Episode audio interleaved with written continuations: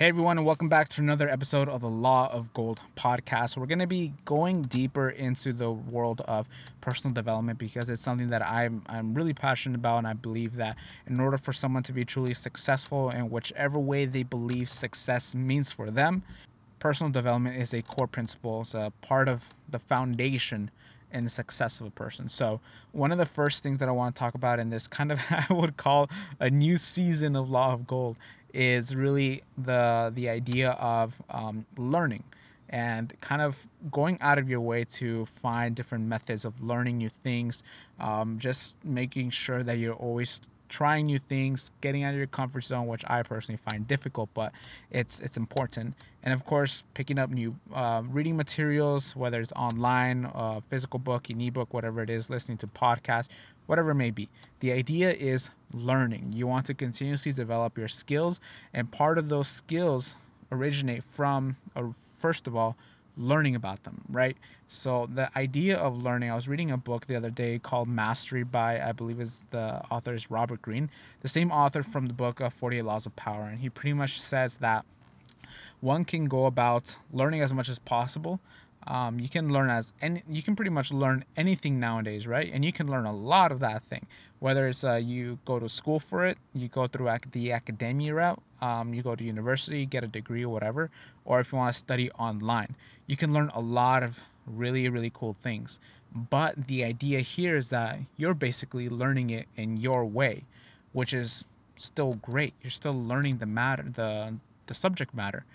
But what Robert Greene says is that if you really want to become an expert, or in this situation, if you really want to become a master of that topic, of that subject matter, really the only way that you can become a true master is if you first learn the learn the stuff, but then you go out of your way to teach that stuff and that's really really difficult for a lot of people. It's really easy for people to learn because over time they kind of ha- develop a routine or they develop some kind of strategy to learn new things on their own whether it's using color coded highlighters or taking notes in a specific way or or reading or listening to audiobooks instead of uh, actually reading physical books. It's uh, people develop their own methods of learning and, and pretty much becoming a sponge to information which is great but then once you start realizing that different people, pretty much everyone has their own method of learning, then it becomes difficult to teach. So this is why Robert Greene says if you really want to become a master of something, you have to change yourself from a student to a teacher because once you're a teacher, then you have to teach that subject matter to another person, but create a different way of of basically teaching it.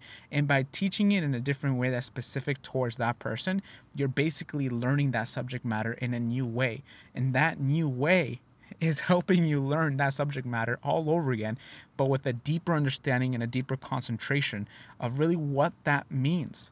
So, let's say, for example, like for one of the best ways I can explain it is is when I was a I, I used to be a soccer player. I, I used to play soccer a lot when I was younger. And then I had the opportunity to coach, to coach soccer. And really, one of the things that I noticed is that for me, having the ball on my feet, it was kind of like second nature to me.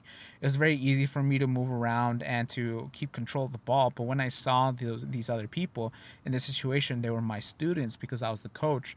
For them, it was difficult um, not only because it was they were still relatively new to it, but when I was explaining on how to do it, they were having difficulty picking it up, and that's when I realized that the reason why I was able to, uh, the reason why I'm good at it is not so much yes, in part is because I had a lot of experience in it, but also because I learned the the skills required for a soccer player, but I learned it in kind of my own way.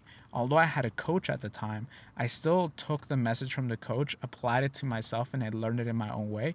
And that's basically what's gonna happen with these other people. I can craft the message, I can have drills, and I can teach these drills to people. But at the end of the day, they're gonna just basically perform those drills and then they're going to adapt them and learn those new materials in their own way. It's exactly what happens if you were to if you if you were to study physics um, or if you were to study math. One of the biggest things that I've noticed when I was in high school and in college and I was learning these things is that oftentimes the professors they would teach a subject matter based off of the way that they learned it right? And that's and that's why if you notice that um, the people who the students who did really really well in those classes were the people who had either the same or similar learning methods from the teacher so if the teacher and the student have the same learning methods, since the teacher is teaching in that learning method, then the student is going to learn in that way too, and they're going to pick up the subject matter really, really quickly. But if the teacher is teaching something in their own way, but the student learns in a different way, then it becomes lost in translation. It's like speaking a completely different language. Then the student looks like he's a failure of a student, when in reality, he just learns in a different way. So by you teaching and doing your best to teach well, you're basically relearning the subject. You're learning it in a different way from a different angle, and that will give you a deeper understanding of what you're talking about, what you are trying to learn, and that's when you really become a master. Um, I I remember hearing one of the things is that in, in terms of business, and I'm sure a lot of people who listen to this podcast are business people. Um, if you've ever been involved in a startup, one of the things that I remember learning is that you need to have an elevator pitch. And an elevator pitch is exactly what it sounds like. You need to be able to explain what your business is in a short ride of an elevator. An, an elevator is what, like 10 seconds, 15 seconds? So if you're able to understand your business well enough, your business model well enough to explain it in 10 to 15 seconds, that's true mastery. If it takes you more than that, then there means that there's some things they need to iron out and really have a better understanding. So that's basically what I want to talk about. I know I kind of rambled there, but that's basically the idea. Becoming a master requires you to first become a student, then become a teacher, and only then will you truly be able to understand whatever skill set, whatever profession, whatever subject matter you're learning. Only then will you be able to truly call yourself a master by knowing your thing like the back of your hand. So thanks so much for listening, everyone. I hope you will join me for the next episode of the Law of Gold podcast. Until next time, take care.